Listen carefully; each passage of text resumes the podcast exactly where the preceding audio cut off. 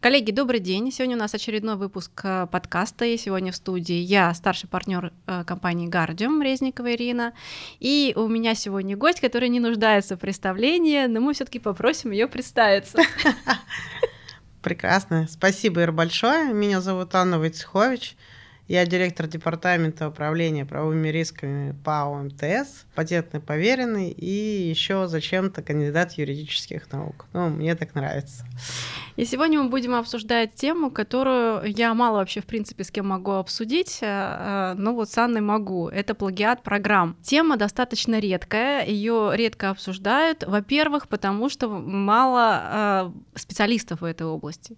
Во-вторых, очень мало судебных споров в этой сфере. И поэтому я была вынуждена подобрать для обсуждения тот кейс, который состоялся в прошлом году. Он дошел до Верховного суда. И почему вот так хронологически далеко? Ну, где-то, наверное, раз в пять лет Верховный суд принимает что-то в отношении программ, и где-то раз в 10 лет э, Конституционный суд принимает что-то в отношении программ, и так совпало, что все это случилось в прошлом году. И кейс, э, тот, который прошел через Верховный суд, мы еще не обсуждали, поэтому самое время его обсудить. Это кейс Барсум против Inline Pro. А, где-то в ноябре, а, если мне не изменяет память, прошлого года состоялось определение Верховного суда. Данный кейс, он широко обсуждался в правовой прессе, но вот сегодня мы, соответственно, его снова поднимем и обсудим чем суть? Сначала напомню фабула. Э, фабула там очень захватывающая, потому что такого количества Детектив, отмен... интрига просто там. Такого количества отмен я просто нигде не видела на, протяжении одного круга. То есть каждая новая инстанция отменяла предыдущую. Ну что-то субъективное мнение судей менялось от инстанции к инстанции. Все отлично. Ну, внутреннее убеждение судей, никто с этим не спорит. И вот, значит, была компания Барсум, э, у которой были сотрудники, которые после увольнения создали свою компанию. И э, создали, э, по мнению Барсума, нечто похожее. Это послужило основанием для обращения с иском в суд к компании Inline Pro. И в ходе э, этого достаточно длительного судебного процесса обсуждался очень важный вопрос, что такое переработка программы что такое переработка, что такое использование, э, в какой степени достаточно использования объектного кода, чтобы это было переработкой. И очень много вопросов поднималось, которые имеют э, принципиальное значение для установки э, факта плагиата программы. Первая инстанция приняла решение в пользу ответчика. Далее апелляционная инстанция рассмотрелась по правилам первой инстанции и приняла решение в пользу истца. Потом суд по интеллектуальным правам отменил постановление апелляционной инстанции и принял решение опять в пользу ответчика. Дальше Верховный суд в пользу истца, и, в общем, до сих пор это осталось таким образом, что в пользу истца. Ответчик подавал в этом году, в апреле, э, была попытка обратиться в Верховный суд за рассмотрением уже надзорной жалобы, но ему отказали. Поэтому в данной ситуации победил истец. Там была очень интересная история, что там было три экспертизы. Это достаточно редкий случай, мне кажется, когда в рамках судебного дела назначают три. И причем две экспертизы подтвердили, первые две экспертизы подтвердили а, мнение друг друга, а вот третья экспертиза, собственно, почему решение в апелляции поменялось, она подтвердила, что все-таки было заимствование программы, была переработанная программа, и поэтому на второй инстанции в апелляции решение поменялось, и пользу от истца, поэтому оно было вынесено. Мне кажется, это очень важный аспект. В этой тематике вопрос экспертиз ключевой на самом деле. Да, безусловно, так. Это очень ценное замечание. И э, еще что меня поразило в этом деле, потому что я посмотрела определение Верховного суда, и чисто вот э, с судебной точки зрения, вообще абстрагируясь даже от программы, от их плагиата, даже от какого-то частного э, разбора э, объекта интеллектуальной собственности, значит, суд Верховный уже очень много рассуждает про переработку, а, про то, что является достаточной степенью использования объектного кода, а, приводит э, цитаты из всех мыслимых и немыслимых источников, а потом отменяет решение суда по э, интеллектуальным правам на том основании, что была нарушена процедурная норма относительно того, что они не имеют права рассматривать фактические обстоятельства, а, собственно, без этого бы они не могли отменить постановление апелляционной инстанции. И вот эти, но зато эти э, длительные рассуждения про переработку помогают нам э, приобрести некую фактуру, каким образом дальше э, апеллировать в судах э, тем, что является переработкой программы. А, Аня, у тебя какие впечатления в целом об этом деле? Мне кажется, не хватило немножечко аргументов ни у одной, ни у другой сторон, ну, по крайней мере, в судебных решениях они не описаны, по поводу как раз э, степени переработки и по поводу того, с какого момента, и это очень важно, с какого момента программная продукция является самостоятельным произведением и в какой части все-таки они заимствовали. Но, по крайней мере, в решениях я не увидела особо эту историю, хотя хотелось бы очень сильно. А так, ну, слушай, это закономерно, что такие дела появляются, и они будут появляться все больше и больше.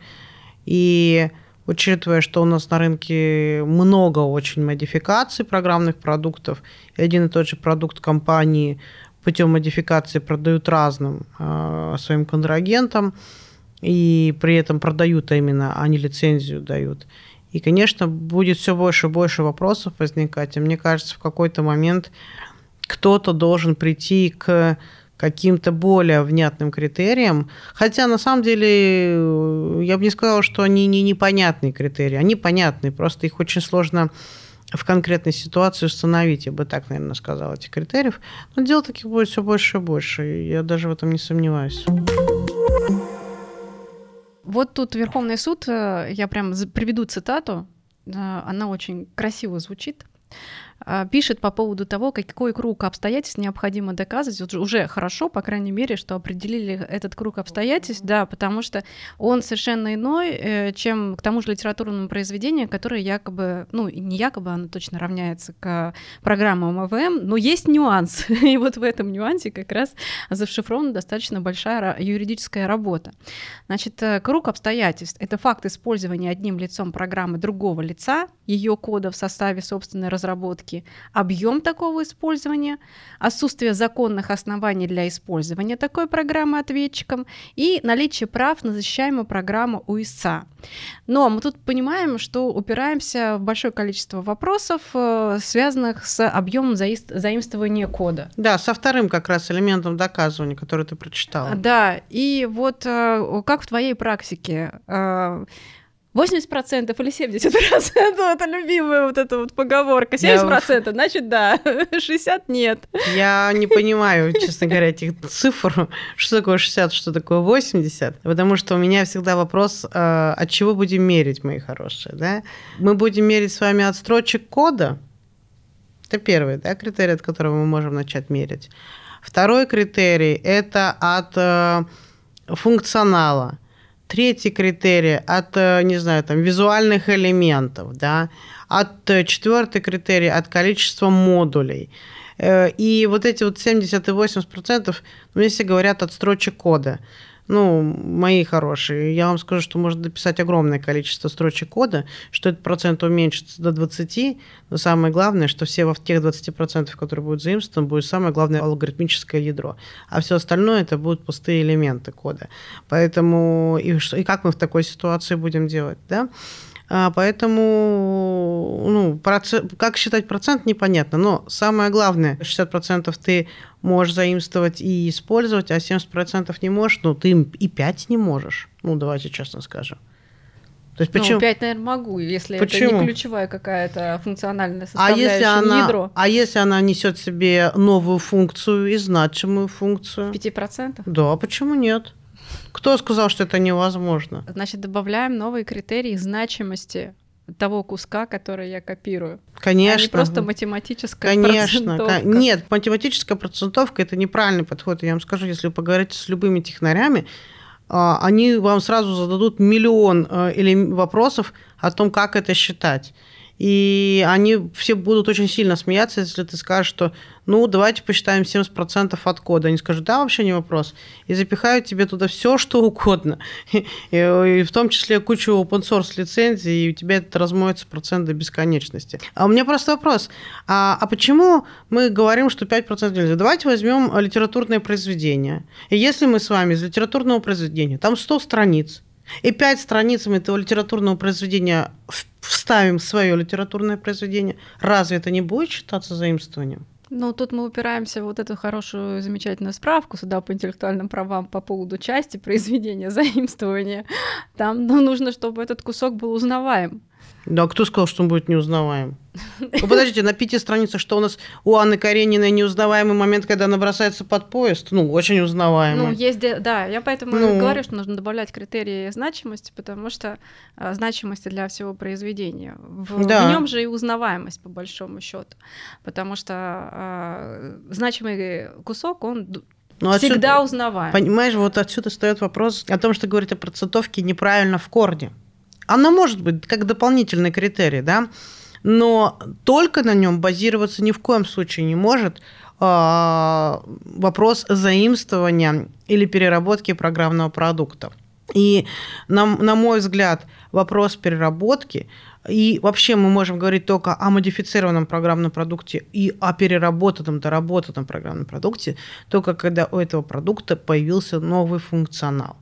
Ну, я не говорю сейчас о том, что мы взяли переписали другим языком. Да? Это другая история, у нас об этом есть прямое указание в законе. Поэтому, если мы с вами берем код, раскладываем код, а еще давайте мы поговорим о том, что из кода надо выкинуть все open source лицензии, а сейчас код пишется на 80, на 70% из open source лицензий, на секундочку, и того остается, дай бог, чистого кода, который написали ваши специалисты, 30-35%. Из этого кода надо еще вычленить а, элементы, которые делают какую-нибудь динамическую линковку только, и у вас останется три строчки кода. И, и что? И, и мы, мы, мы будем рассматривать с вами, должны будем рассматривать заимствование в этих только трех строчках кода, а не тех 500 строчек кода, которые мы смотрели до этого. Ну да, это логично, конечно. И вот, вот, вот отсеяв вот эти вот все элементы, которые не несут в себе оригинальности, которые открыты на рынке, а э, давайте не забывать о том, что весь программный продукт – это копирование друг у друга open source лицензий и переход этих open source лицензий, которые позволяют это делать, а, мы должны это все исключать. То есть мы должны сравнивать с вами только оригинальные творческие элементы, написанные кодом, которые при этом еще несут в себе функциональность данного программного продукта. Вот что. И вот эту часть мы должны сравнивать. А вот в этой части, если уже есть большой процент, то тогда да, конечно. Я бы вот такие бы критерии бы установила бы. Функциональность, значимость, и дальше уже на последнем месте процента всех этих кусков. Да. Ну, э, вероятно, э, есть же какие-то ну, правила проведения такого рода экспертиз. Я вот знаю, например, Бауманки готовят экспертов именно по программам, я забыла, как называется эта специализация. Да, да, да. Компьютерно-техническая экспертиза, точно. Угу. Вот именно э, эксперты с высшим образованием, ну, наверняка их там учат по тем правилам, ну... которые есть, которые нужно применять к, вот, ко всей этой истории. Но тут э, вопрос, какие... Вопросы ты поставишь. Да, да, какие вопросы мы поставим перед экспертизой, потому что вот э, там же было, как мы сказали, три экспертизы, и к части из них были претензии, потому что недостаточно постановки вопроса, является ли переработкой. Конечно. А вот ты бы какие вопросы Я поставила? вообще считаю, что вопрос, является ли переработкой, это юридический вопрос, а не технический. Вот мне, честно говоря, это тоже покоробило, но я так держу бамонку в голове, ага, там есть специалисты, которые на стыке с правом, наверное, они могут это Нет, сказать. да, давайте вспомним о том, что вообще-то вообще-то суд не может ставить вопросы, связанные с правовыми конструкциями, да. А, вопрос переработки – это вопрос правовой истории. Технарям мы можем поставить вопрос, а есть ли элементы кода тождественные, а есть ли из этих тождественных элементов кода, есть ли элементы кода, распространяемые по открытым лицензиям. Из тех оставшихся элементов кода без открытых лицензий, какой процент совпадения э, строчек кода. А те оставшиеся строчки кода без открытых лицензий, за какой функционал в программном продукте они отвечают. Вот какие или должны ставиться вопросы технарям. Конечно, они на эти вопросы ответят. А если ты э, говоришь о переработке, так извините меня, это уже оценивать суд должен. А, а произошла ли переработка или нет? Это так же, как сходство до степени смешения. Давай с тобой вспомним, вспомним, что до 2009 года у нас проводились экспертизы, да, о сходстве до степени смешения. Мы с тобой в том приятном возрасте, который помнит на момент, когда проводились судебные экспертизы по поводу... Они еще э, по инерции потом еще дальше да, даже проводились. Да, не, некоторые судьи до сих пор это делают, потому что это очень удобно. Вот, но в целом, да, нам суд же тогда сказал однозначно о том, что суд может как потребу, рядовой потребитель это определить. Более того, а мы, когда писали тогда экспертизы, я являлась судебным экспертом и писала, а, в том числе для судов, такие заключения, такие экспертизы, судья неоднократно поправляла, говорила, вы не имеете права ставить ответ, отвечать на вопрос, если сходство до степени смешения, вы можете определить критерии, а факт, есть сходство или нет, может определить только суд, потому что это элемент нарушения да, данной ситуации. И это может установить только суд. Поэтому здесь то же самое. Установить факт переработки может только суд. Но еще есть важный момент о том, что э, необходимо понять о том, с чего мы смотрим переработку. И э, мы можем получить с вами такой оригинал, квази-оригинал, да, с которого переработку действительно можно установить, что это переработка. А может быть э, в реальности оригинал, которого, с которого такое не установишь. Кто сказал, что компания «Истец» предоставит тот э, программный продукт в том объеме, как, которым он был сделан на момент ухода данных сотрудников а не доработанный после этого еще. Кстати, это очень важный вопрос. Вот эта Кто фиксация. Это сказал? Да, Никто не сказал. И я больше того думаю, что этот вопрос даже не ставился. В каком объеме а, продукт, эм, программный продукт существовал на момент ухода этих сотрудников. А это тоже важный вопрос. Потому что есть очень многие алгоритмы, которые ты можешь написать по факту только одними и теми же элементами кода. И если ты этот программный продукт уже создавал, у тебя есть архитектура программного продукта, ты ушел, и ты э, можешь его дальше развивать в этом же направлении. Или сделать такой же аналогичный программный продукт, и он у тебя будет похожий всегда. Потому что определенные методы, определенные поисковые решения, либо расчеты, а так как это были биллинговые системы, то это значит, там было очень много связано с математическими моделями, а определенные математические модели ты можешь написать только определенным форматом кода. И возникает вопрос, а насколько этот код является оригинальным? Или это закономерная математическая модель, которую ты по-другому никак не пропишешь, понимаешь? Угу. Вот. И поэтому вопрос экспертизы это в данной категории дел, это самый важный элемент, их правильно поставить, а, при этом убедившись в предоставленных материалах с одной и с другой стороны, а, вот только так, только так. А эксперты, они хоть и специалисты, но они все равно отвечают на те вопросы, которые ты ставишь. Как ты задал, так и не ответили. Да, и тут э, правильно перейти вот как раз к этой дате фиксации того, что происходило на момент увольнения сотрудников, потому что тут мы затрагиваем большое количество вопросов разного рода, связанных с оформлением служебного произведения, фиксацией, хранением где-то. И э, вот как раз э, хотелось бы обратиться к твоему опыту. Как у вас? Потому что, понятное дело, то, что э, у вас в таком масштабе происходит по оформлению служебных произведений, очевидно, можно на меньшие объемы переложить очень легко. Вот. А наоборот, конечно, расширить это будет сложно. Поэтому то, что вы наработали за годы службы, я думаю, что будет очень полезно слушателям. А, как вы оформляете служебные произведения для того, чтобы никому не было обидно? Для того, чтобы потом бывшие сотрудники не уходили и не забирали себе? Um, слушай, ну мы делаем достаточно олдскульно, отчасти, можно так сказать. Мы стоим на позиции то, что должно быть, безусловно, в трудовом договоре много-много-много-много пунктов, которые закрепляют о том, что все, что вы создаете, служебные произведения. Причем мы пошли по пути того, что мы записали, что неважно где и когда ты создаешь, ты создаешь это во время, в рабочее время или не в рабочее, потому что у нас очень многих сотрудников не нормированный рабочий день. Второе, создаешь ты это дома, либо на рабочем месте тоже нет, потому что, ну, знаете, мне ковид нес такие корректировки, что, мне кажется, сейчас очень странно вообще говорить о рабочем месте, да. И третье, создаешь ты это на собственном имуществе, либо на имуществе работодателя.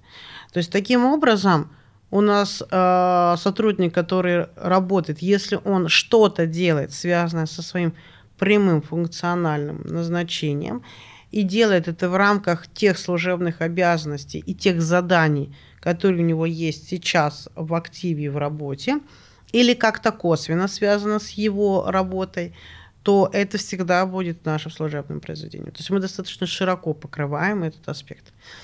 А второе, мы, конечно же, выверили должностные инструкции. И у нас во всех должностных инструкциях есть функционал создания объектов интеллектуальной собственности. Условно мы это так назвали. Причем сразу скажу, что у нас подписываются а, подобные договоры служебные и должностные инструкции выверены по всем направлениям работников. И даже если эти работники ничего не создают, у них все равно это все есть. А, часто встает нам вопрос о том, что, ну, там, например, тестировщики, но они же не пишут код, они просто тестируют, что вы от них хотите. Но, как показывает практика, очень часто тестировщики а, что-то выявили, какой-то баг, преподнесли это уже дальше техлиду, техлид говорит, ну давайте исправлять. И вот они могут вплоть до того, что сесть и вместе исправлять. Поэтому мы решили, что мы включаем всех поголовно, никому от этого плохо не будет, а будет только хорошо. А второй блок, то есть это такие трудовые, мы закрываем тем самым трудовые, трудовой формат а, правоотношений. Дальше это, конечно же, служебные задания и отчеты. А, вот тут мы немножечко сделали реферанс в пользу, в сторону технологий, так как когда у тебя работает почти 8 тысяч программистов, очень тяжело им объяснить, что они должны подписывать служебные произведения всем служебные, вернее, задания и отчеты. И мы сказали о том, что служебные задания могут выдаваться как а, в форме именно служебного задания, так и, мне кажется, сейчас кто слушает, должен порадоваться, так и в форме устных поручений или постановки задач, например, в жире, либо в конфлюенсе, либо, если уж сильно хочется, в Телеграм, либо в WhatsApp. То есть мы расширили формат постановки служебных заданий э, намного более он у нас такой, знаешь, автоматизированный даже, да, технологический, чем обычно. Но при этом у нас это все прописано в политике, и у нас есть ссылки на жир. То есть мы прямо отсматривали, как в жире запис... делаются записи, а, пытались там скорректировать и объяснить, как лучше это сделать, чтобы это подходило больше нам. Вот. И дальше есть отчеты. Отчет это единственный документ, который у нас формируется э, в, как в единый документ по закрытию проекта, но без этого документа у нас продукт не вводится в эксплуатацию.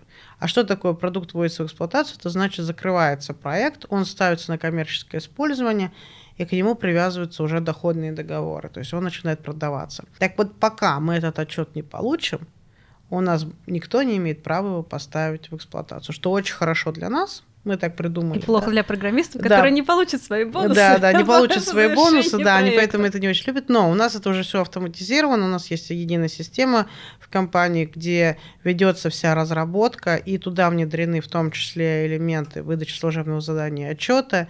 И это достаточно автоматически сейчас происходит. А более того, мы вопрос подписания служебных заданий и отчетов сделали двумя вариантами. У нас есть первый вариант, когда выдается прямое согласие, то к нему на почту приходит письмо, и он должен просто нажать слово, кнопочку «Согласен». А второй вариант, он может ничего не нажать, и через три дня он по умолчанию согласовывается. И только если он активно нажал кнопочку «Не согласен», только тогда считается, что он отчет не подписал, и нам по, по, по конкретному человеку приходит индивидуальная информация, что вот такой-то субъект не подписал отчет. Мы звоним, уже дальше разговариваем, пытаемся понять, почему происходит. Но это очень редко бывает, крайне редко, поэтому это такое, это, это то, то, о чем можно разговаривать в ручном режиме. А есть еще вариант о том, что когда у нас стало приходить эти письма, программисты их все равно не читали, и потом стали говорить, что они их не видели.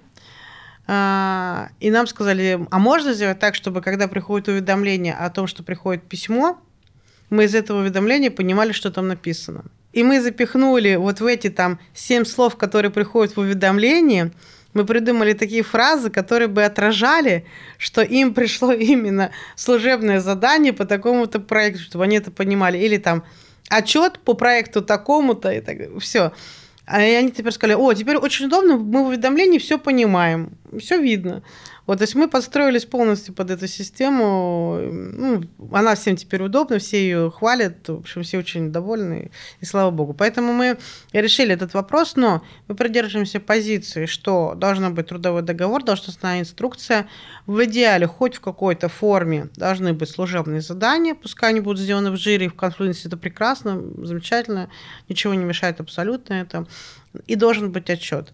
И важный момент о том, что желательно, чтобы э, в э, постановке задачи и в отчете у нас как-то соединялось хоть в каком-то формате название программного продукта. Потому что очень часто бывает так, что служебное задание поставили разработать э, программный продукт Пифагора, а закончили э, Соломоновым решением, понимаешь? И, и, и ты такой думаешь, а как же их теперь соединить между собой, эти два отчета и это задание? Вот это мы поставили такой достаточно обязательный критерий, чтобы все-таки название соединялось где-то у нас.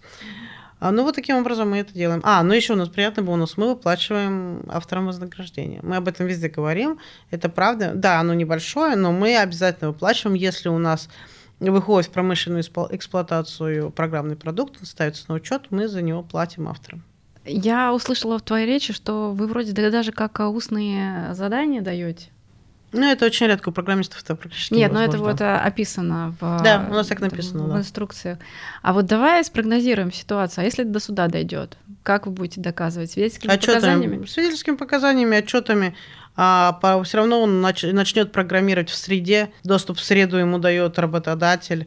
А, он наверняка начнет заимствовать из других наших продуктов какие-то элементы из единого репозитория нашего, мы оттуда это будем черпать. И программист, он же один не разрабатывает, все равно разрабатывает команда. То есть, ну, не может быть такого, что это очень небольшие какие-то кусочки они разрабатывают, но они их все равно разрабатывают для связки с чем-то. Свидетели найдутся. Обязательно. Ты затронул интересную тему про репозитарии. А, как раз а, я вот, а, когда смотрю судебные споры, там очень часто а, репозитарий GitLab, да, правильно я говорю. Правильно. И э, в некоторых кейсах э, с помощью него доказывают дату создания, дату фиксации вот, кода в том виде изначальном, который есть. На мой взгляд, это как некий аналог регистрации в Роспатенте. Там тоже ничего, собственно, мы не добиваемся, кроме того, некой фиксации того, что на определенный момент код этой программы был вот в таком виде. Вы также используете для этих же целей? Ну, давайте скажем, что такое репозиторий. Да, репозиторий все-таки это в первую очередь хранение кода, да, а не место, где, где что-то фиксирует. Это наш извращенный юридический мозг такой, ага, так а на что здесь можно-то вырыть? давайте рыть сюды. Нет, ну, конечно, цель-то изначально репозитория это, это то, что там хранится код, хранятся элементы разработки, там люди видят, кто что доделал, там дерево решения видно. То есть это инструмент в первую очередь все-таки разработчика. Но там действительно есть дата, там есть логин, там есть э, привязка к субъекту. Но есть один маленький нюанс. Субъект может себя назвать рыжий пупсик, и ты его никогда по-другому не идентифицируешь. Вот, и будешь ты сидеть с этим рыжим пупсиком, да? Вот, но там при этом есть э, другие инструменты, как это. Но это хороший инструмент для доказывания создания той или иной строчки кода, тем или иным субъектом и привязанным к нему. Это да, э, это прекрасно. Мы также используем репозиторий, у нас есть свой внутренний репозиторий, потому что GitLab это иностранные репозитории, которые сейчас небезопасно использовать, как мы все прекрасно понимаем. А, в компании МТС есть свой внутренний репозиторий, где у нас э, как в одну большую котомку сваливается весь код, который ребята пишут, они его переиспользуют друг у друга, берут из разных программных продуктов разные элементы, и там мы тоже очень хорошо видим э, о том, кто что положил, кто когда достал, кто зачем что взял, там это видно, да. Но дело в том, что вот я как раз про репозитории а, хотела порассуждать с точки зрения доказательственной базы. Понятное дело, что мы теперь знаем, что это используется для хранения, но для нас каждая пылинка — это витаминка. И а, если можно использовать с точки зрения доказательной базы, почему бы и нет? Не, можно, Меня абсолютно. Я считаю, что это смущает, да. что когда сама компания у себя хранит, а потом а, сама же доказывает, то здесь уже есть определенный такой элемент заинтересованности, и в суде может не пройти это доказательство. Когда репозитарии сторонние, вот э, единственный вопрос, чисто теоретически можно ли поменять там дату, потому что мне вот э, в там, доме все программисты уверяли, что в реестре доменов у регистратора не может поменять дату внесения изменений, оказывается, очень даже может. А вот так с репозитариями. Там ну, задним числом можно поменять дату? Ну, ну например, я нужно доказать на, более ранее, чем например, моего оппонента. Ты, я не знаю, если ты достучишься как-то до разработчиков GitLab. А, то есть сам, сам не могу, только через а, вот, э, редактуру с, да. с той стороны. Там история, она хранится, она сохраняется. Угу. Все там, ну, там можно отследить это все, да. Более того, там можно посмотреть связки, у кого ты что взял, это очень классно видно, что там рыжий пупсик взял у мандаринки вот эту часть кода и ее поставил к себе. И вот еще достаточно интересная тема, которую я хотела бы обсудить. А, проверяете ли вы программы на плагиат после того, как они, как они созданы, вот подготовлен отчет, или, может, до этого, для того, чтобы исключить возможные претензии со стороны третьих лиц, когда запустите это, эту программу на коммерческое использование? Ну, я бы, наверное, не, не назвала это прям проверка на плагиат. Это, наверное, не совсем корректно и не совсем правильно. Мы смотрим это с точки зрения использования открытых лицензий, потому что э, всегда есть порог субъекта, и очень часто э, не всегда программисты честно говорят, какие, что они берут открытые лицензии. А так как у нас есть вирусные лицензии, которые э, погубить могут весь код, и это потом может стать действительно болью, которую надо будет как- как-то решать, вычищать, и это будет либо дорого, либо долго, либо еще что-то, то да, у нас есть внутренняя своя разработка на проверку вот таких open source лицензий. То есть это сканируется код, и он подсвечивается разными элементами о том, какой, какой объем заимствования лицензий из открытых источников. Конечно, он не найдет, а, если это скрытая лицензия, если это там друг Вася передал другу Пете, безусловно, но а, если вдруг внутри кода зашита маркировка другого создателя, то он тоже найдет это. Но, к сожалению, часто программисты, ну не часто, наверное, неправильно сказать, периодически программисты злоупотребляют истории и стирают эти маркировки – а, для того, чтобы это выдать за собственную работу. И, ну, как водяные знаки, да, у нас авторские, или там информация об авторе, прекрасная вот история. Вот тут, тут то же самое, это на самом деле нарушение то же самое. Убирание из кода информации об авторе, которая туда закладывается. Такое возможно, такое бывает, тогда идентифицировать его невозможно, как чужой код, потому что у нас с тобой нет то, от чего оттолкнуться, что он чужой. Вот, если есть информация, где можно ее найти по этому коду, то машина находит и сличает. То есть нету такого, как в отношении литературных произведений, просто вот процент, хоть это не совсем юридически правильно, просто процент Нет, он, он нам как раз показывает процент. Процент Он нам показывает процент заимствования, прям показывает ага. куски, где эти заимствования, пишет, какой вид лицензии. У нас автоматически в базе проверяется по нашей базе, какая-то вирусная лицензия или нет. Если она вирусная, мы сразу даем заключение о том, что надо скорректировать данную угу. лицензию. Ну, это понятно, что у крупной компании есть свой ресурс, своя программа, которая это ищет. А для э, более мелких компаний, которые хотят проверять это, э, что посоветуешь? Какие ресурсы? Есть на рынке программы, просто они не совсем нам подходили, поэтому мы от них отказались. Whitebox есть такая программа. Ну, наверное, сейчас еще что-то появилось. Сейчас, наверное, сразу сложно мне сказать, потому что так мы два года делаем эту свою программу, мы больше не следим за рынок. Но есть эти программы, они актуальны, безусловно. И еще, а, хорошо, вот создали программу, проверили на плагиат, э, допустили коммерческому использованию. Насколько часто, а может быть вообще у вас нет истории с паками?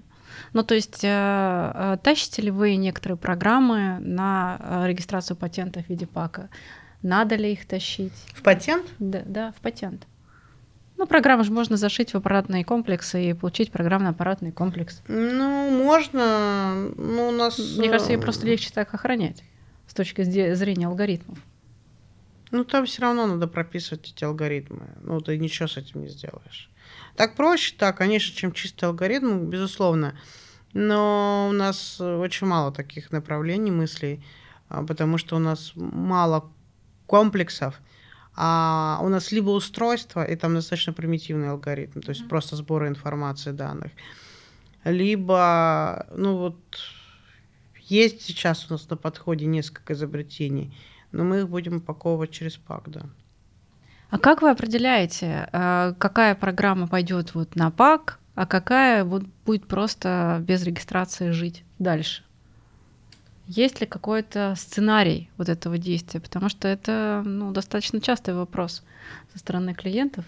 Если это чисто программа для, ну, не привязанная к устройству, да, господи, ну, практически любую программу можно привязать к устройству, описать это таким образом для того, чтобы зарегистрировать Ты компьютеру э, патент. Ну зачем тебе компьютер привязывать программу? Для того, чтобы получить э, э, программный аппаратный комплекс как объект, который можно защищать более перспективно, как программу ИВМ про программу ИВМ мы сейчас а вот если нашли. у тебя она у тебя количество... сядет в облако эта программа, и что тогда ты как защищать-то будешь?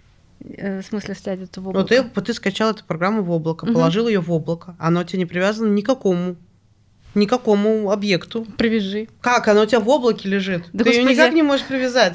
И получается, Разверни не будет нарушения патента. Нет, у а, тебя человек. С точки зрения конечно, уже нарушения. Конечно. Третье лицо пришло, развернуло эту программу. На облаке, и все. А у тебя оно привязано к устройству, и что ты делать будешь? Ну не, ну смотри, а оно же повторяет алгоритмы, которые Но есть оно у тебя привязано к устройству. А... Там будет, у тебя в алгоритме а будет... А технический результат? У тебя будет... технический да, результат. Да, я тебя умоляю, какой технический? Кому он нужен был технический результат? Я тебя умоляю. Ну, это же как один из а, аспектов нарушения, который можно прищучить э, нарушителя. Да, ну попробуй прищучить по техническому результату, ну-ну. Нет, ну, можно, можно. Вот. Поэтому, ну, нет, слушай, я, во-первых, честно, Патентование программного продукта, э, это, во-первых, это действительно очень сложно. И да, это делают, правда, просто. единицы. Угу. Но ключевой момент, она дали, да, надо ли. Моя позиция такая, что нет, не надо, только в исключительном случае. Это может быть твой базовый продукт, на котором ты сидишь, да. Но если у тебя компания выпускает по 50 программных продуктов в месяц, и это все мобильные приложения какие-то там, ну, вот какие-то не, не то, что является элементом работы, например, какой-нибудь турбины гигантской. И то вопрос, а кому нужна будет этот элемент работы турбины? У кого другая такая турбина, так их три весь мир, эти турбины, и что ты будешь регистрировать? Зачем? Ну, то есть тут вопрос, какая цель получения патента? А, это, во-первых. Во-вторых, вопрос же, как мы опишем патент. Ты описал так алгоритм, а я сделаю программный продукт, добавлю еще два элемента алгоритма, уберу один, и твой патент очень сложно защищаем уже. А изменение программного продукта – это же живой организм. Программный продукт меняется в среднем раз в полгода. Если он не меняется, он умирает. Твой патент не будет отражать твой реальный программный продукт. Ну, тут да, тут, конечно, если мы защищаем программу... И все, и он тебя через 3-4 э, года станет... В части программы, да, это, конечно, не очень эффективно, но я считаю, что... Слушай, ну подожди. Ну вот прекрасный кейс, о котором мы с тобой начинали нашу встречу. Что там есть изобретение? Ну, нет. нет. Они защитили свои права? Ну, по итогу защитили. Так возникает вопрос, зачем там изобретение вот было так бы вот нужно? защищать, это просто первая, вторая инстанция. Туда. А да, ты думаешь, что если бы у третья, них было было бы изобретение, было бы проще? Да нет, потому что бы они бы тогда делали бы еще более сложные технические экспертизы, через которых бы пытались бы доказать функциональность своего программного продукта. Нет, но они все равно доказывали функциональность Ну, они через же все равно через функциональность. строчки но- кода шли. То есть, ну, это, это намного сложнее через патент. На мой взгляд, через патент защищать в разы сложнее, чем через кодовые элементы. То есть ты не считаешь необходимым тащить в паки для того, чтобы потом проще защищать, потому что их защищать Нет. в итоге не проще. Нет, э, если у тебя есть цель э, защитить программный продукт и есть возможность его привязать к паку, это действительно проще, так надо делать. Ну, так, так лучше. Но просто не все программные продукты привязываются к устройству, в принципе, вообще. Нельзя считать программный продукт, который стоит внутри компьютера, что ты его привязал к устройству компьютера. Нет, ты его не привязал к устройству компьютера, ты его привязал для того, чтобы получить патент Мгм. и повесить его на стенку, потому что с хер ты с ним потом что сделаешь. Понятно. Но, ам, А были конфликты какие-то э, реальные с авторами? Может, зарегистрировали паки? Нет, у нас э, такого таких конфликтов не было. У нас было пару раз там ситуации, когда программисты считали, что это не служебное произведение, а это их личные разработки. Такие были, но мы их убеждали, что они неправильно, неправы. Вот. а, У нас есть очень интересный кейс, который ну, он ничем не закончился. Ну, то есть, как, вернее, мы написали, что они неправы, но сама суть такая, что при помощи определенной технологии проводились э, определенные, давайте назовем так, рекламные мер- мероприятия. И автор этой технологии предъявил э, к нам претензию по этому поводу. Но при этом нюанс был такой, что не мы были пользователями этой технологии. То есть это была компания, которая нам организовывала, собственно, эту рекламную историю. Мгм. Но У а, них был сотрудник как- какой-то, да? нет, нет, нет, это был вообще другой человек, он вообще к этой компании не имеет никакого отношения. Параллельное творчество. Да, да, параллельное творчество. Вот, э, ну там условно, условно что-то связано с голограммой, ну вот если так очень, очень общее сказать. И был использован этот предмет, где, собственно, была голограмма с нашими обозначениями, и он предъявил иск нам, как за незаконное использование его изобретения, условно, там голограмма. Мы написали о том, что мы ничего не использовали, мы денежные средства не получали. Вот есть товарищи, которые, собственно, использовали, но давайте разберемся, а так ли это ваше. Итогом стало нет, это не его. Ну, То есть мы подняли заявку, проанализировали ее технически, поняли, что там э, только есть слово, условно слово голограмма похоже, все остальное совершенно по-другому делалось.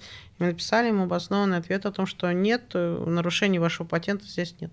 Я не знаю, я просто ответила на твой вопрос или нет по поводу паков, да, такой он, Ответил. он, он, он, он, он, Он, очень не имеет сложный. конкретного ответа. Да, он не имеет конкретного Это ответа. философия больше, на самом деле. Это знаешь, я, а, а еще я, я тебе скажу честно, пока мы будем патентовать, этот продукт уже может умереть, и этот программный продукт уже будет никому не нужен.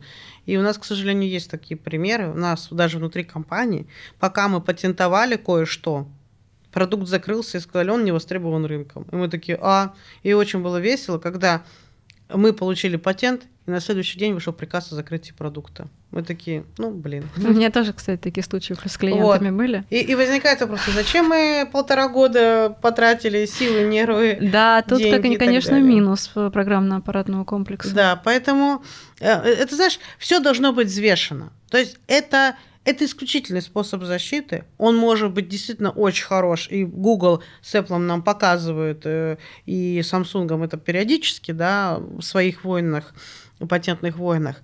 Но это, это должно быть что-то, ну, вот какая-то основной элемент, от которого зависит все. Это как двигатель в машине. Если ты запатентовал двигатель в машине, да.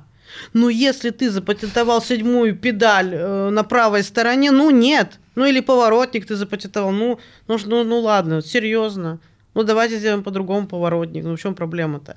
Ну то есть э, здесь история про, про существенную, существенную значимость этого, этого программного продукта. Это первое. Второе. А если ты этот программный продукт внутри себя используешь? Он для тебя очень важный, очень существенный. Но ты его используешь внутри компании. Ну, не знаю, там, для работы своих металлургических станков. Зачем тебе его патентовать? Да лучше пускай никто не знает, что ты его используешь. Ноу-хау. Ну, так это очень легко выпустить из рук. А как? Это же, поте... это же программный продукт, он зашит у тебя в станке. Или, э, или еще Программисты вскрыли, посмотрели. Это не так все а умельцы. Кулибиных-то, мало ли кулибиных ну. на российской земле. Тут, тут вопрос о том, что надо все взвешивать. Я, я всегда отвечаю так. Вот надо приходить с конкретным вопросом. Вот у нас сейчас есть на патентовании три, три задачи. И еще плюс четыре в разработке. А вот на одну задачу я очень сильно спорила и не была уверена в ее необходимости. На вторую задачу я была прям сто процентов уверена. Итог такой, по первой у нас отказ. Ну, потому что, ну, там вот действительно непонятная была история. Но при этом через первую заявку я вижу, что вторая у нас есть вероятность, что вторую мы получим. Потому что ну, там были зависимые немножко заявки. Вот. А, и вот история о том, что э, это надо взвешивать все. И самое главное, по первой заявке бизнесу это уже не нужно. Понимаешь? Я, и вот и ты каждый раз сидишь и думаешь о том, что да лучше бы э, сделали бы что-то другое. Поэтому я, не, я очень люблю патенты. Я считаю, что это самое крутое, что можно сделать в интеллектуальной собственности. Это, конечно же, сделать патенты, которые потом еще использовать для выигрыша в суде, еще и для коммерциализации. Но это, это бриллианты. Это бриллианты во всех разработках. Патентов не может быть много. Не может быть. Это все-таки исключительная история. И она для бизнеса исключительная должна быть. Понимаешь? Вот, ну, у меня, у меня такая позиция, это мое мнение. Я ни в коем случае никого не навязываю. Я вон смотрю у Сбербанка 278 уже, наверное, патентов. В том числе есть патент на чат-бот. Ну вот что им дает патент на чат-бот? Я не знаю, что он им дает. Все используют чат-боты. Что? Ну вот это открытая технология, все ее знают. Вот что они там запатентовали? Новизна, оригинальность. Ну, и Сбербанк. И Сбербанк. Ну, ну, то есть тут, тут, видите, у каждого бизнеса же свой подход. Кому-то так нужно, кому-то по-другому нужно. У кого-то есть цель получить просто огромное количество патентов, чтобы для того, чтобы повысить свою капитализацию. А, а, а кто-то, кому-то это не нужно, он лучше вложит эти деньги в дополнительную разработку и убежит уже дальше разрабатывать свое ПО, не, не сидя на том старом. У вас а, а, есть отдельный отдел, который патентованием занимается? Или Нет, это, это настолько редкая история, моё. поэтому... Ну, это подразделение мое, и у нас есть привлеченный эксперт. Ага. А вот тогда вопрос, а, который не был заготовлен заранее, но который я не могу не задать. А, что нужно сделать, чтобы попасть на работу в МТС? Какие требования? На работу МТС ко мне в департамент или куда? Ну, да, по интеллектуальному праву, так понимаю, что это к тебе в любом случае, как ни крути. Что нужно? Да, надо просто знать очень хорошо это направление. Не, ну у нас мы, мы на самом деле берем, кстати, ребят со студенческой скамьи, у нас есть программа стажерства, у нас мы в среднем по два стажеров каждый год проходят через нашу программу. Практически все из них остаются у нас работать. И молодых ребят мы берем со студенческой скамьи, которые только что закончили, тоже могут прийти претендовать на статус младшего юриста. Ну, просто не может младший юрист получать 300 тысяч рублей, как очень многие хотят. Ну, то есть умерить... Э, надо, опять же, соотносить свои знания, есть умения такие, и есть желания. которые хотят? Очень-очень много, к сожалению. Вот, надо соотносить свои знания, умения и те зарплаты, которые хотят. А так можно прийти. Мы постоянно ищем. Вот у нас на сегодняшний день опять две вакансии в работе. Младших юрист? Нет, одна руководитель проекта у нас. А вот если говорить про младших юристов, а есть какие-то ограничения по вузам? Нет. Не может быть ограничений по вузам. Я ну, считаю, это, что это неправильный э, подход. Хорошо, ладно. Есть ли у тебя какие-то предпочтения по вузам? Вообще нет. Это неправильный подход с точки зрения юридической. Понятно, мы не можем устанавливать какие-то дискриминирующие условия. Или нет. это вот э, с человеческой Я тебе точки скажу, зрения? что есть люди, которые закончили прекрасные, высоко уважаемые вузы, у которых в голове ничего нету. И желания работать нету, и ответственность нулевая. А есть люди, которые закончили скромные его вузы, там, я не знаю, в Пензе, либо в Уфе, скромные вузы. И у них горят глаза, у них есть отличное знание материала, у них есть желание работать, ответственность. Почему я их не должна взять? То есть главное, чтобы глаза горели? Да, однозначно. Но Это главный критерий. Нужна? А, нужна база. Ну, нужна ну, база. Доктрина я... это база. А? Доктрина же это есть база. Да, да, да. Нужна база, безусловно, доктрина, но Кто тебе сказал, что хорошо доктрину дают только в топовых вузах Москвы? Огромное количество вузов по стране, где доктрину дают очень хорошо. Это, во-первых. Во-вторых, никто тебе не мешает доктрину читать самому. А слушайте, век, э, век э, Ютуба, век э, безумного количества курсов, в том числе и Legal Academy и так далее, кто тебе мешает это слушать и развивать себя самому? Ну, я почему-то считала, что я должна саму, сама развивать свои знания в части доктринального права. Ну, по-другому было невозможно. И сидела в библиотеке до трех часов ночи и ночевала там. Ну, ничего. Ну а смотришь, э, как часто человек меняет работу? Да. Смотрю. Расскажи об этом подробнее. Как ты относишься к джамперам? А, я задаю всегда этот вопрос, почему менять работу. Мне человек должен, э, ну, мне человек должен обосновать. Должен обосновать, но мой личный опыт показывает, что это не очень хорошо. Если человек поменял 3-4 раза через год работу, это... Нет, он может быть в поиске, это прекрасно, конечно, но я не очень хочу быть этапом в поиске. Мог, могут быть, ну, расслушать разные могут быть обстоятельства, да, но я всегда задам этот вопрос, и меня всегда это будет смущать, честно. Я считаю, что год – это ничего на работе, ноль, ноль. Ты через полгода только начинаешь понимать внутренние процессы компании. Особенно если это такая огромная компания, как МТС, где ты просто... Ты через год, дай бог, узнал людей, сидящих в соседнем кабинете. Поверьте мне, это действительно так. Вот. Э, поэтому... Нет, ты только, ты только начал понимать. Чем, через полгода у тебя проклевываются первые элементы вообще сознательных действий, а не вводение тебя за руку. Через год ты начинаешь быть полноценным кадром, на котором, который может быть ответственным за какие-то свои действия, работы, поступки, и ты можешь на него возложить что-то. А он через год уходит. То есть он только начал работать, а он уходит. И самое обидное, что он почему-то считает, что он все знает, а он на самом деле ничего не знает. Это какое-то великое заблуждение, что я за год узнала все. Нет. Человек, э, нормальный формат смены работы – это от трех лет. Ну, то есть это тот пул, когда ты действительно проработал, когда ты а, наступил на грабли своих решений, это ключевой момент. Почему? Потому что год это значит, ты не понял меру своей ответственности. То есть ты что-то сделал, а тебе еще не пролетело. И это очень часто. И люди очень часто через год уходят. Почему? Потому что они понимают, что сейчас начнет прилетать по вот этим всем действиям, они убегают. Вот, поэтому 2-3, 2 года даже мало, примерно 3 года. То есть ты первый год въезжаешь, второй год ты начинаешь выхватывать ответственность за свои действия, ты начинаешь ее нести, понимать и исправлять. Это неплохо, что ты прилетает тебе, ты ее исправляешь. А на третий год ты начинаешь понимать, что ты уже ну, можешь куда-то дальше расти, ты видишь какие-то зоны роста для себя. Ну, это, это моя история, это моя история в голове. И я, честно говоря, ну, для меня очень плохо, что сейчас молодая когорта приходит, и у них в глазах уже видно, что они хотят уйти дальше. То есть они пришли и такие, ага, все, тут я сел, так, значит, я здесь годик посижу, а через годик, куда мне через годик свалить? А, и начинают уже искать, куда ему свалить. А это что такое? Это значит, он не будет работать так, чтобы потом нести ответственность. А это ключевое. Это значит, все, он будет плохо работать, он будет не думать, он будет срывать какие-то элементы. И, и, и как только вот это начинается, это сразу очень хорошо видно по сотруднику. А у нас просто был подкаст, который мы отдельно посвящали прям вот этим карьерным вопросам. Мне они очень, честно говоря, нравятся, как и большинству, наверное, людей, потому что они такие общечеловеческие, жизненные такие. И а, есть мнение, что вот джампинг в молодом возрасте это неплохо.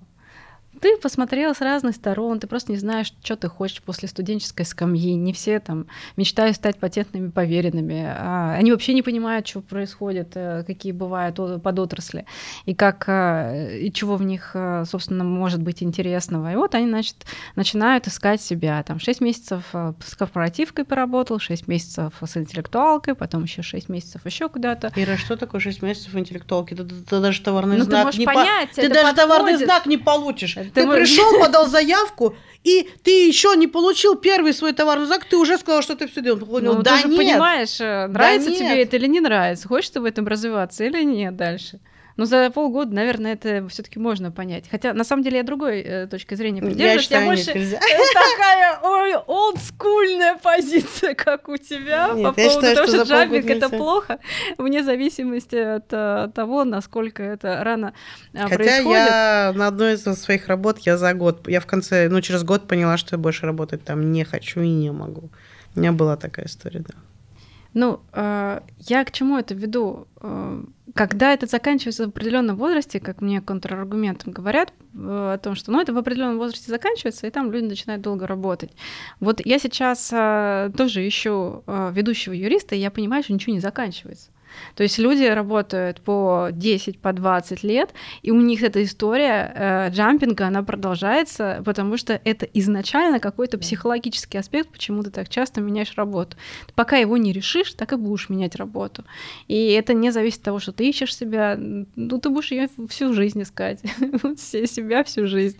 Это грустно выглядит, когда человеку под 40, а он вот себя еще не нашел, и он все продолжает вот этот э, джампинг, джампинг, ну, он уже там не 6 месяцев, да, у него там год. Э, ну, ну каждый год он меняет работу. Ну вот, э, на мой взгляд, тоже негативно. Но вот я говорю, есть другая позиция о том, что надо в молодом возрасте все отпрыгать. Молодой возраст за скольки это? Ну, ну пускай первые... Расширяется, постепенно ну, увеличивается. Пускай первые полтора года попрыгают, но потом-то как-то какое-то постоянство же должно возникнуть. Да, мне кажется, это должно когда-то прекратиться. Я, я считаю, что за полгода ничего нельзя понять, потому что первые три месяца тебя будут... Ты будешь только вводить, вводить в э, работу, ты, тебе дадут только что-то копировать и что-то, блин, подписывать. Я не знаю. Ну, что там можно понять за первые полгода работы? Ну, ты вспомни себя в молодости, когда ты пришла первые полгода работать. Так тебе много прям стало понятно, там тебе прям так много дали работы, вот такой прямо. Ну, я за первые полгода работы поняла, что я не хочу работать в этой компании, проработала еще три года. Ну, вот это... Это единственное, что я поняла. Ну, у нас, да, немножко по-другому подход был изначально в, там, в образовании, воспитании, вот это общественное отношение к этому всему было совершенно иное, потому что нельзя вот этим джампингом заниматься. Но это как-то осуждалось даже. Вот, поэтому, наверное, к нам подход другой, но мы теперь начальники, и теперь это мнение является важным в некоторых случаях. Я да. считаю, что это люди, не, не, которые несут ответственность за свои действия, которые не понимают, что они должны заканчивать какие-то проекты, зачастую проекты длятся год и больше, что вот суд. Ты представляешь, он даже суд не доведет. То есть, если человек проработает у тебя полгода, это он взял суд, и он его даже не довел. Ну а что он узнал? Он узнал, что подается исковое заявление, ну, отличные знания. Ну, открой гражданский процесс, и там, или арбитражный процесс, там тоже это написано. Ну, то есть вопрос за полгода у нас не те э, темпы, не те действия, чтобы что-то узнать за полгода. Три года, да. Три года ты прошел первую инстанцию, ты прошел апелляцию, кассацию, и, может быть, еще даже второй кружочек, если повезло, да. И вот после этого ты можешь выйти и сказать, блин, да, я все попробовал. А когда ты не прошел даже первую инстанцию, да ты ничего не попробовал, ты вообще ничего не знаешь. Да, мы немножко отклонились от темы. Нет, слушай, это, это, это интересная тема, я ее люблю, да, ты же знаешь. Я... Это моя боль, поиск кадров это моя боль. Это общая боль э, по рынку, поэтому нельзя не поднять, тем более, когда мы поднимаем какие-то сложные кейсы, кто-то этими кейсами должен заниматься. Для того, чтобы заниматься такого рода кейсами, необходимо иметь достаточно большой опыт. Заиметь его там, скачкообразно невозможно. И вот подтверждается политика какого, ну, ну, как какого-то, да, политика какой-то части МТС, мы же не можем ну, говорить это... за всех, да? Да, я не говорю за всех, я говорю да, за, за себя только. Да, Но судя по тому, что у нас очень много людей, которые работают долго и давно, то я думаю, что это политика в целом нашего блока по корпоративным правовым вопросам. И мне просто хочется вернуться несколько слов, чтобы ты сказала по поводу того, что кейсов э, будет э, больше связанных с программами. Мне очень понравилась эта фраза. Э, я ее тоже периодически повторяю, потому что надеюсь на некое развитие. А что тебя наталкивает на такие позитивные мысли? Слушай, ну, во-первых, они не позитивные. Для юристов очень. Это для тебя, как для судебного юриста, Ир, потому что ты профессиональный судебный юрист. Для меня, как для бывшего судебного юриста, тогда, может быть, тоже было бы это, потому что это больше работы. Конечно, безусловно. Слушай, почему? Ну, во-первых, давайте скажем честно, ситуация в стране немножко изменилась, и сейчас будет однозначный всплеск внутренней разработки, однозначный. А все, что мы сможем разработать, э, будет разрабатываться. Вопрос только каким путем, и каким способом, и какими силами, и при помощи чего. И я думаю, что все очевидно понимает, чтобы разработка шла быстрее, будут заимствования. Будут заимствования как у друг у друга, так у, и у иных сторон. Да? Поэтому я абсолютно точно понимаю, что в какой-то момент мы должны будем встретиться с этим клинчем. Вопрос времени. Это первое. Второе. А, успешных продуктов на рынке не так много. А, и все хотят всегда чужой успех, это абсолютно точно. И поэтому, так как сейчас компаний, успешных компаний, которые были прозападные компании, их э, мало на рынке, все захотят иметь свои успешные компании. А чтобы свои иметь успешные компании, должен быть успешный продукт. Соответственно, все будут попробовать э, делать э, кальку с успешного продукта. А, в, каком, в том или ином варианте, да. Поэтому, ну, мои мысли такие. Я думаю, что это должно привести либо к очень сильному высокому уровню комплайнса в компаниях, где они будут все это отслеживать и отсматривать, как это делаем мы очень строго. Либо это приведет к тому, что будет достаточно серьезная доля заимствований и, как следствие, будут суды. Причем не только не обязательно от иностранных партнеров или от иностранных компаний, но и от внутри нас будет эта драка. Мы будем пытаться поделить этот пирог. Вот мы разошлись во мнениях по поводу позитивности или негативности этого явления. Это ты согласна со мной? Мне просто интересно, почему ты считаешь, что будет рост дел? А, он будет не гигантский, но для нашей истории он будет заметный, я думаю. Почему будет рост э, споров? Да. Да. Я считаю, что так или иначе экономика будет развиваться. Но этого не бывает, чтобы она не развивалась и стагнировалась на одном месте. Мы рано или поздно придем снова к открытым границам. И тогда вот эти западные компании, у которых мы немножечко позаимствовали, они обязательно появятся на рынке. Будет некий перекос уже в другую сторону. Это же как маятник, он качается то в одну сторону, то в другую. И вот на моей там, длительной юридической истории он по разным вопросам качался очень часто. Это та же самая история с маятником. Он сейчас качнулся в одну сторону, э, через некоторое время качнется диаметрально противоположно, появится большое количество судов со стороны западных компаний, которые снова вернутся на этот рынок, и а, появится достаточно большая практика, это во-первых. Ну, а во-вторых, ну и а, мировой прогресс, он не стоит на месте. Мы постоянно видим различные продукты, даже не в России созданные, а созданные там а, за границей, э, я имею в виду не заимствованные еще в России, но вот созданные за границей, это же постоянно развивающаяся история. Больше программ, больше спорных моментов, а, больше, соответственно, субъектов, которые в этом участвуют, и, соответственно, а, больше споров. Это, это, это так работает всегда. Угу. Поэтому, да, споров, я думаю, будет больше, ну, там, не в следующем году. Не, но, но обозримое будущее. Обозримое да. будущее, да. А, да, я абсолютно с тобой. Ну, ты подтверждаешь по факту мою историю, да, там просто немножко с другого аспекта. А, Мне просто это нравится. Да, я понимаю, да. Это юридические споры. И они а, причем могут быть очень интересные очень сложные. Да, но я понимаю, и поскольку была и инхаусом, то, что э, если спор выходит э, в суд, это проигрыш э, инхаус юриста, потому, который изначально делал этот договор. Да, да. Да, и который должен был это предвидеть. Ну, по крайней мере, такой подход, как правило, у руководства.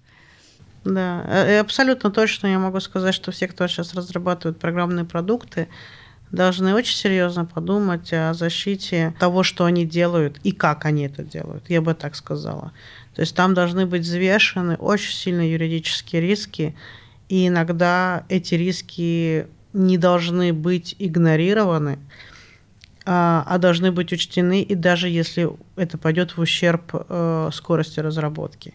Но либо хотя бы поймите, что у вас есть эти риски, и постепенно их исправляйте. То есть пускай у вас разработка идет, и вы выдаете какой-то продукт, но осознавая юридические риски, вы будете править. Вот это, я бы сказала, единственный правильный подход. Если мы хотим избежать той перспективы, которую мы с тобой нарисовали.